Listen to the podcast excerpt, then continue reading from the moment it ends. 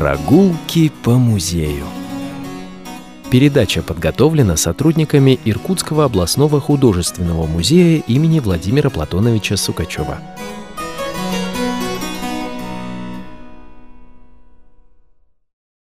Добрый день, уважаемые радиослушатели! В эфире очередная и первая в 2022 году передача «Прогулки по музею». У микрофона Ирина Терновая. Сегодня вместе со мной в студии городского радиоканала научный сотрудник галереи сибирского искусства Иркутского областного художественного музея имени Владимира Платоновича Сукачева Мария Сергеевна Маженкова. Добрый день, Мария Сергеевна. Поздравляю вас с нашей первой передачей в новом 2022 году. Добрый день, Ирина Ивановна. Добрый день, уважаемые радиослушатели. Я взаимно поздравляю. Надеюсь, что этот год будет таким же плодотворным. В прошлом, 2021 году, мы с вами совершили прогулку по выставочному залу главного здания нашего музея. Мы еще называем его Большой зал. И вот э, здесь, кстати, последние недели работает выставка, привлекшая самое большое внимание посетителей последнего времени, ну, 21 года. Это выставка портрета под названием «Судьба моя Иркутск». На этой выставке мы увидели с вами портрет иркутской купчихи Елизаветы Михайловны Медведниковой и узнали, как связано ее имя с серопитательным домом для девочек в нашем городе. Но в январе, точнее уже буквально через несколько дней э, выставка закроется, ее экспонаты частично займут свое место в постоянной экспозиции, частично уйдут на покой у фонда хранилища, и портрет Елизаветы Михайловны отправится на свое постоянное место в галерею сибирского искусства. Ну, а нам останутся добрые воспоминания об этой выставке, каталог, который совсем недавно вышел из печати, и, конечно, наши радиопередачи. Завершила уходящий 21 год в галерее сибирского искусства выставка подарков музею. Ну, конечно, год был урожайным, а фонду музея поступило более 200 замечательных произведений мастеров искусства 20-го, начала 21 веков. Это и наши друзья, иркутяне, гости из Санкт-Петербурга, Омска, Владивостока. Я думаю, что вы пополните этот список.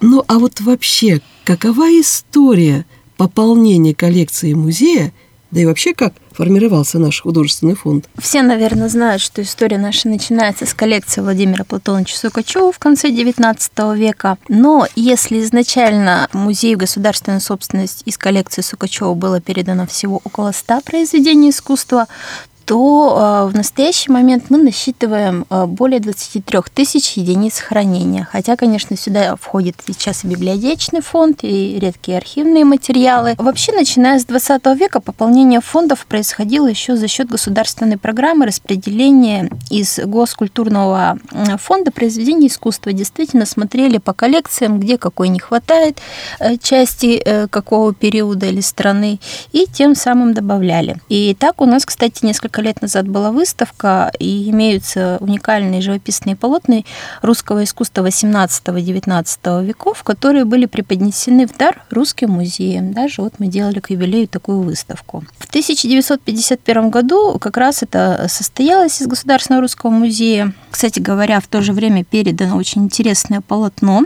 подписано Мейером Рязановым 1867 год, и на обороте крупная старинная печать. Иркутск, 1867 год. Историческое такое полотно. А, это я Слышали, помню, помню да, это изображение нашего города на дальнем плане, а на переднем плане у нас такие вот огромные деревья, такая вот украинская пасторальная сценка совершенно замечательная. Левый берег, да, вид да. с левого берега Анкары, когда угу. еще он не был застроен. Да, действительно, очень интересный пейзаж. И искали, в общем-то, почему два автора, кто писал, кто был заказчик. Но и после удалось выяснить, что вид Иркутска был заказан самим императором Александром II, академиком Императорской академии художеств Егору Егоровичу Мейеру, который путешествовал по Сибири и с 1860 по 1862 год служил при начальнике Иркутской губернии в должности архитекторского помощника, а после вернулся в Петербург.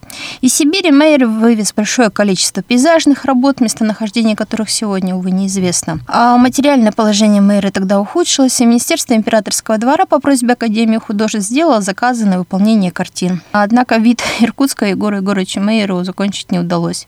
Он умер в больнице Святой Марии Магдалины 29 января 1867 года. И тогда вдова художника обратилась к другу Мейера, академику живописи Виктору Михайловичу Рязанову, который никогда не был в Иркутске, поэтому в частности изобразил на полотне деревья, не произрастающие в Сибири. Но для музейного собрания это полотно имеет огромную ценность, потому что на нем изображен Иркутск за 12 лет до Великого пожара 1879 года, который стер с лица всю центральную часть города.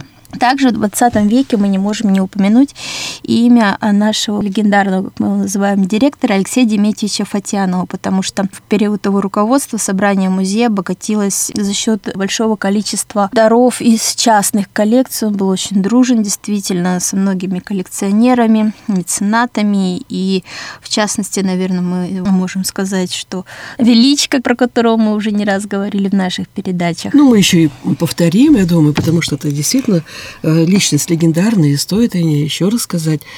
Ну, вот знаете, у меня вот все-таки вот такой вопрос. Вот вы начали говорить, а я так вот представила себе, и вот эта коллекция, и эта коллекция.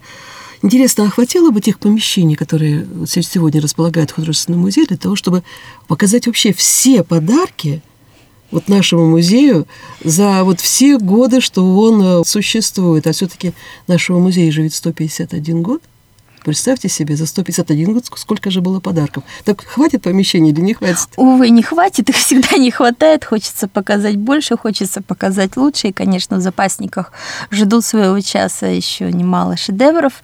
Но вот такие выставки подарки музею как раз имеют возможность продемонстрировать и публике то, э, что поступает, э, является частью культурного наследия нашей современности.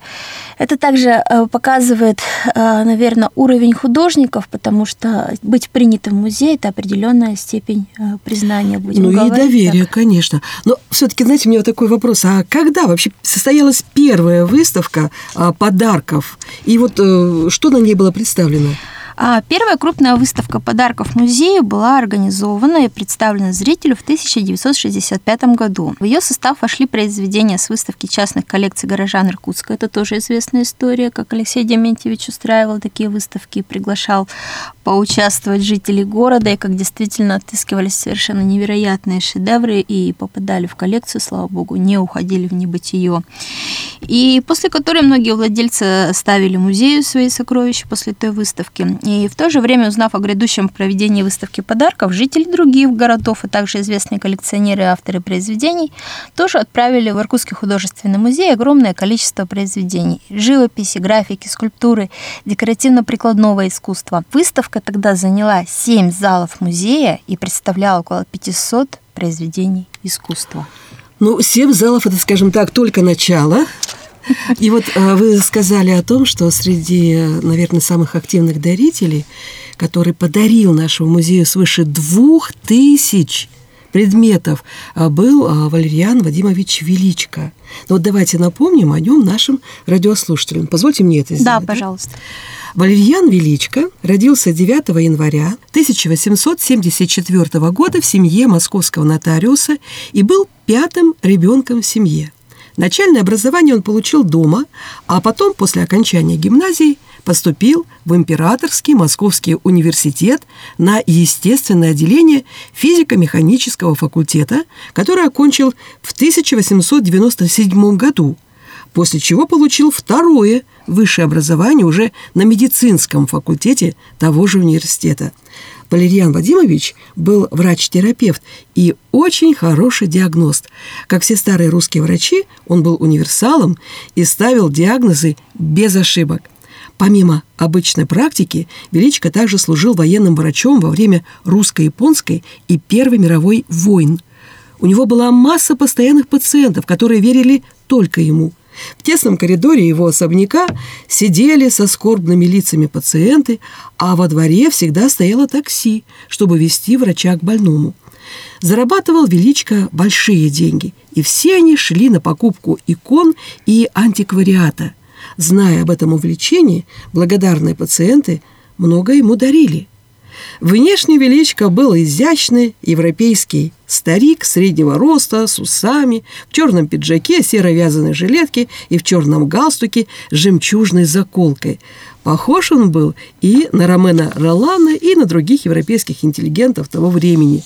Внешность он имел скорее, как вспоминали те, кто хорошо его знал, петербургско-европейскую, а не московскую – Валерьян Вадимович и его родственники жили в ныне сожженном особняке, что на Большом Каретном переулке в Москве. Его еще называли дом Щепкина. В доме сохранялась мебель красного дерева 30-х годов XIX века, принадлежавшая еще первому владельцу дома, актеру Малого театра Михаилу Щепкину. Вот опять же таки, как вспоминали очевидцы, на этом диване в гостиной сидел еще Гоголь, говорил улыбаясь в усы хозяин. На стенах висели портреты предков Величко во фраках и в шелковых галстуках, картины раннего Тропинина, рисунки Кипренского.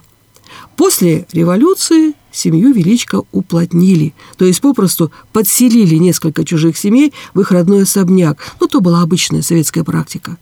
После всех уплотнений Величко сохранили пять комнат с отдельным входом. Им пришлось коллекцию картин и икон и книг переукомплектовать. На стены и в шкафы все не поместилось, книги лежали повсюду, завалы, старые иконы складывались штабелями, чтобы живописная поверхность икон не циркалась друг об друга. Каждая икона была упакована в газетку и перевязана накрест бечевкой, а картины были попросту свернуты в рулону. В итоге Квартира превратилась в настоящий лабиринт с сокровищами. В это время в особняке жили сестры и брат Величко, совершеннейший французский маркиз, ну, судя по описаниям знавших его. Сам Валерьян Вадимович был когда-то членом английского клуба. Он говорил, «В клубе за соседним столиком со мной постоянно обедал сын Достоевского, и, к удивлению, он был вполне приличным человеком». Величко был с детства связан с ближайшими храмами и монастырями. Из-за всех храмов, когда их стали разорять большевики, духовенство стало передавать ему, как очень почтенному прихожанину, на хранение самые ценные рукописи, иконы и утварь. В итоге коллекция икон Величко стала лучшей в Москве. Также Валерьян Вадимович собирал древние монеты, мелкую пластику из бронзы. В его коллекции были итальянские портреты профилей эпохи Возрождения и большое собрание домонгольских крестов и змеевиков-оберегов, вырытых археологами из подземных кладов. Еще до революции у Величко были контакты со старообрядцами. К официальной церковности он относился отрицательно. Когда начались большевистские гонения, то у Валериана Величко э, стали служить на дому беглые старообрядческие священники.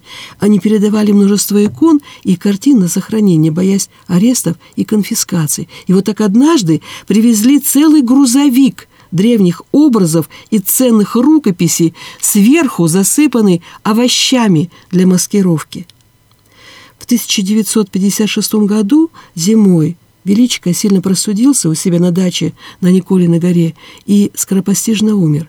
Известно, что о судьбе своей коллекции доктор думал еще при жизни и старался пристроить вещи и собрания в различные музеи и библиотеки Москвы – и вот благодаря своей страсти собирательства доктор превратил бывший дом Михаила Щепкина в настоящую сокровищницу, богатство которой было невозможно оценить.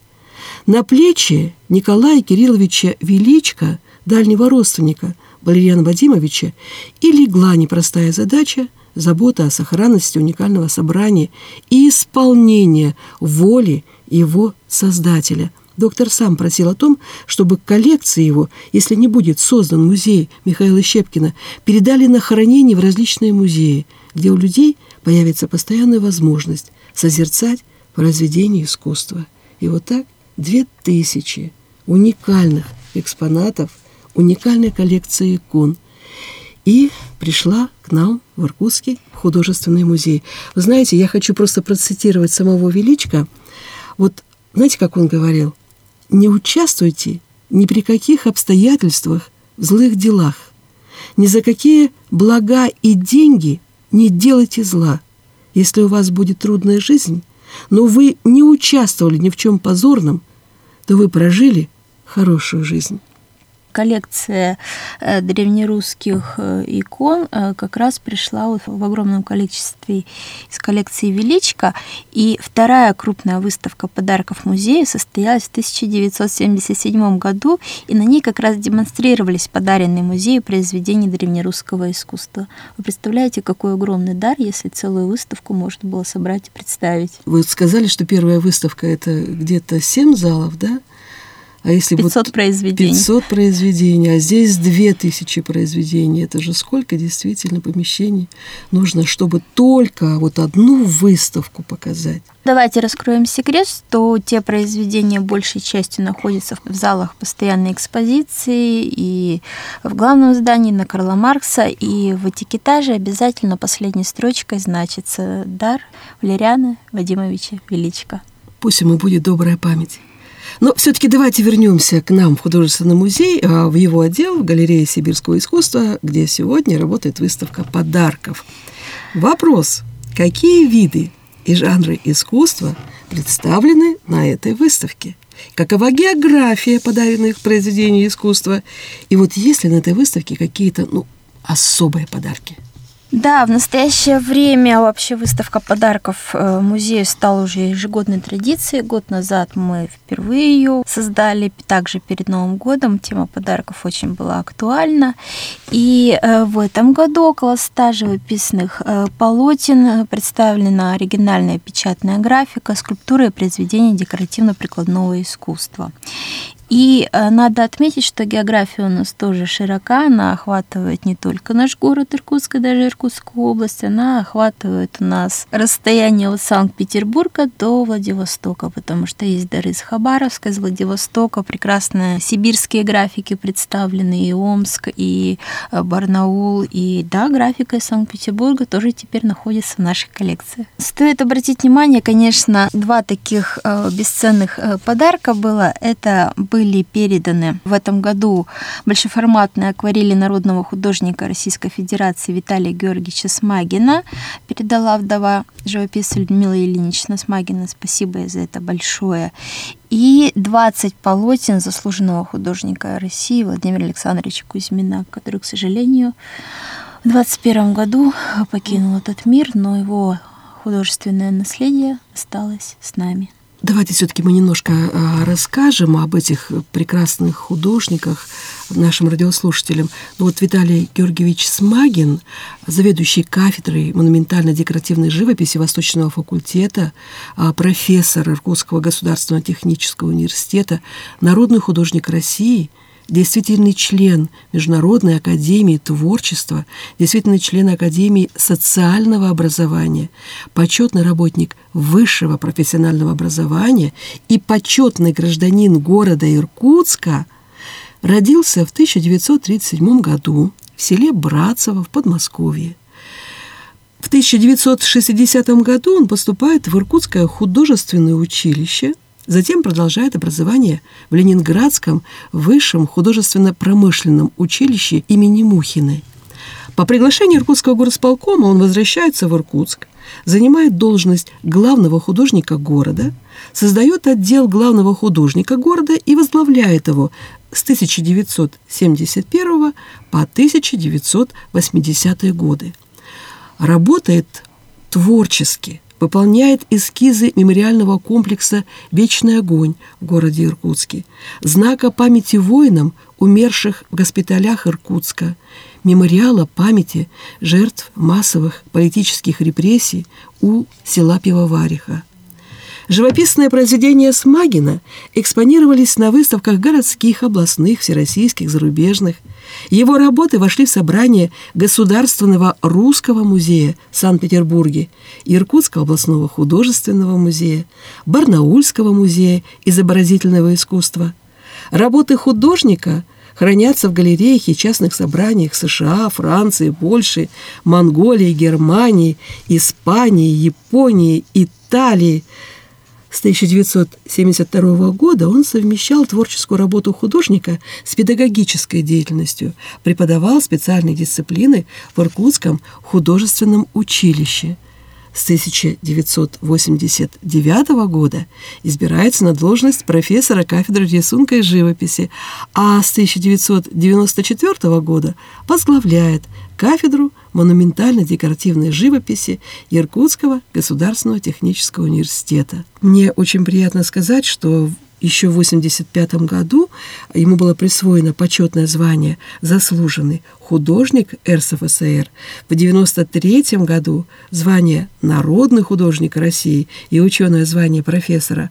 А в 1997 году он избирается действительным членом Международной академии творчества. А вот в 2001 году решением городской думы города Иркутска ему было присвоено звание «Почетный гражданин города» за многолетнюю плодотворную творческую работу, высокое профессиональное мастерство, создание значительных произведений изобразительного искусства, выдающийся вклад в дело развития культуры, искусства и образования города Иркутска и Иркутской области.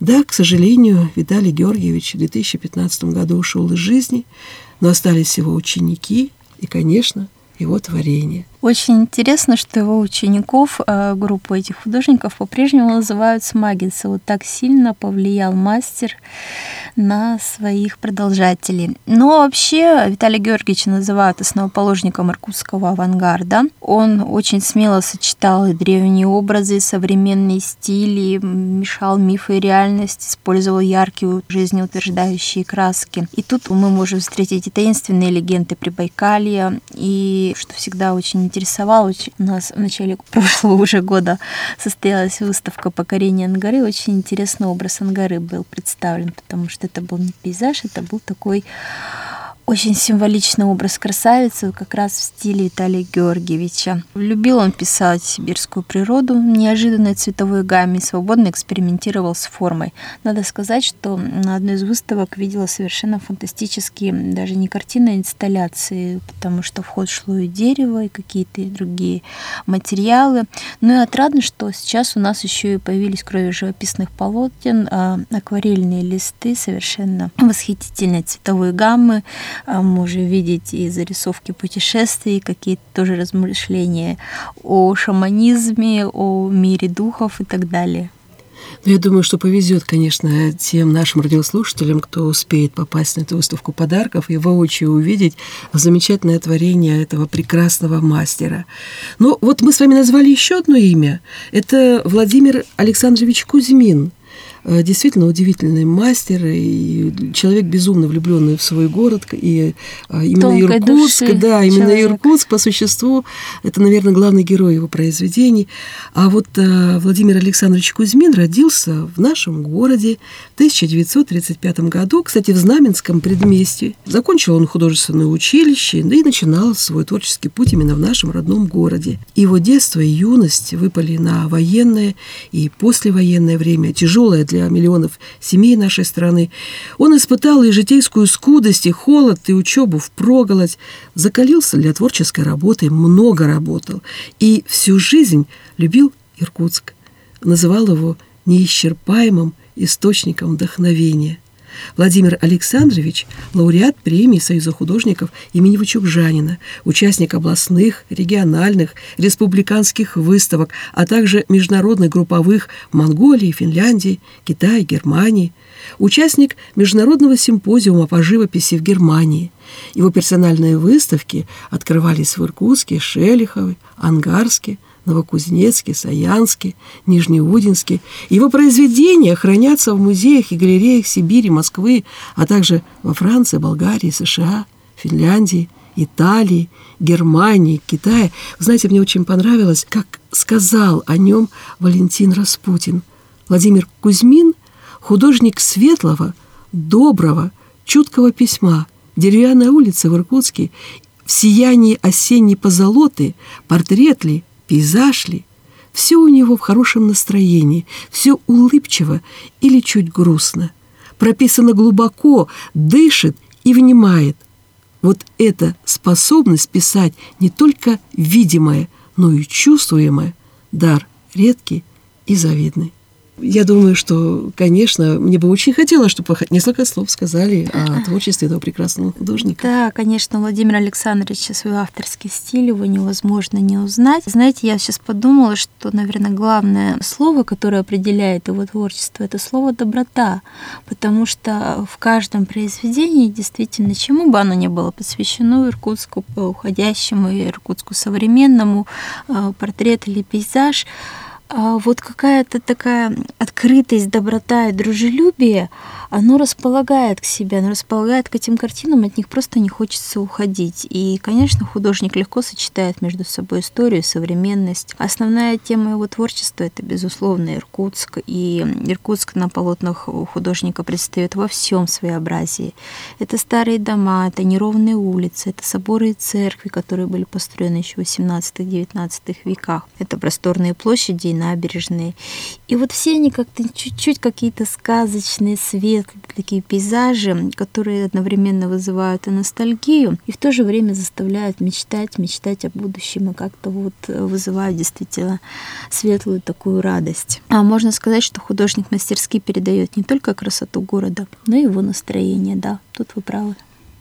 Мне очень понравилась презентация вот этой выставки, когда к нам пришли а, и сами художники, и пришли дети художников, которые стали дарителями произведений своих родителей. Вот такое очень было трогательное совершенно открытие. И мне просто еще еще раз хочется поблагодарить тех людей, кто передал наш музей вот эти уникальные, потрясающие произведения искусства, они ценны не только по своей материальной стоимости, а ценны потому, что все вот это было передано от доброты, от щедрости сердца своего, потому что невозможно было поступить, наверное, иначе. Поэтому вот я еще раз хочу поблагодарить супругу замечательного иркутского журналиста, литератора, профессора Иркутского государственного университета Виталия Накентьевича Зоркина, Светлану Алексеевну за уникальнейшую коллекцию книг. Хочу выразить слова благодарности иркутскому доктору, поэту Изяславу Анатольевичу Лившицу за коллекцию живописных произведений иркутского художника-фронтовика Драгомира Исакова. Мне очень приятно, что на открытии этой выставки наша замечательная, прекрасный друг нашего, друг музея. нашего музея, заведующий кафедрой ювелирного дизайна и орниту Раиса Моисеевна Лобацкая подарила музею на престольное Евангелие 1904 года.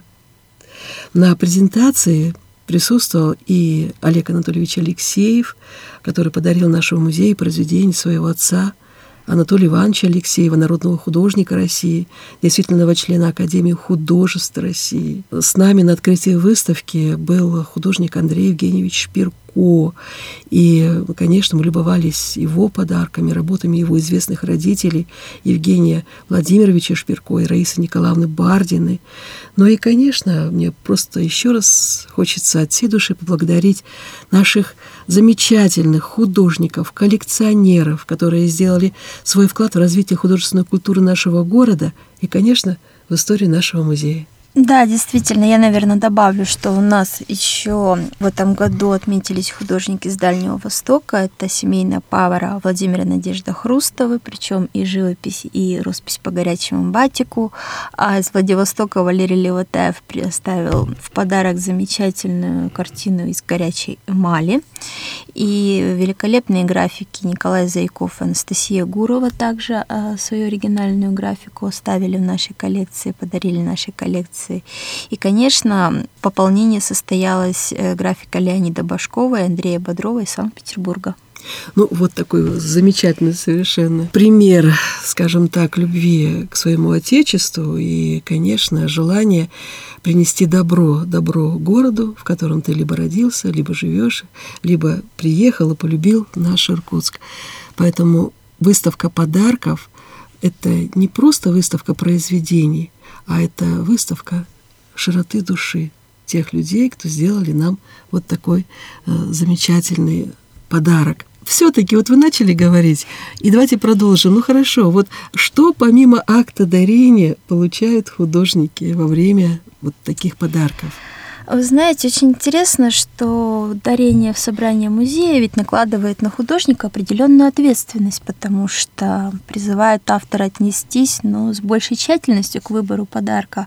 А он остается, получается, на века вот в этом культурном уже э, процессе, который ведет музей, который музей сохраняет, поэтому здесь, наверное, обязательно стоит подумать и выбрать самое-самое лучшее, что э, может представить авторы своего творчества. И надо сказать, что в прошлом мы тоже видим, что в дар нам в музей поступили и графика импрессионистов Мане и Писаро.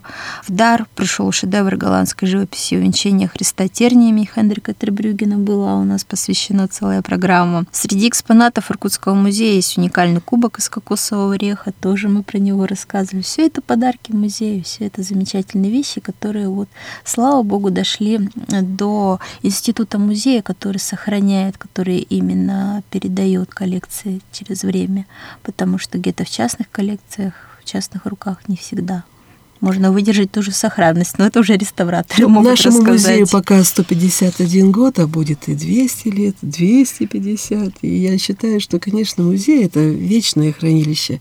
И то, что вот те подарки, которые сегодня пришли к нам в музей, они, конечно, уже стали частичкой вот этой вечности. Ну вот на этой ноте мы с вами, наверное, все-таки закончим нашу радиопередачу.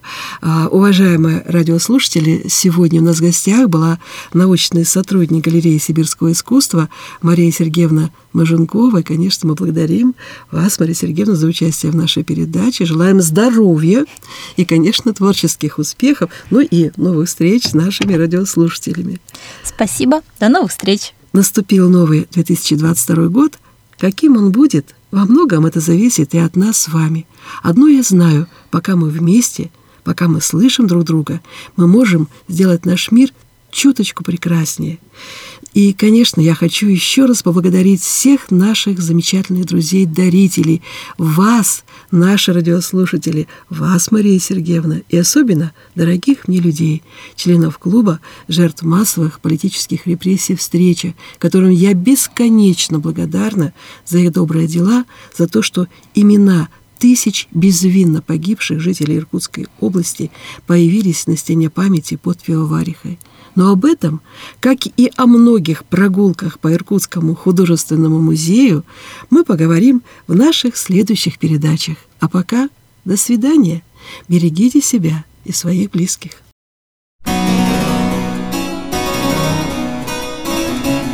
Прогулки по музею. Передача подготовлена сотрудниками Иркутского областного художественного музея имени Владимира Платоновича Сукачева.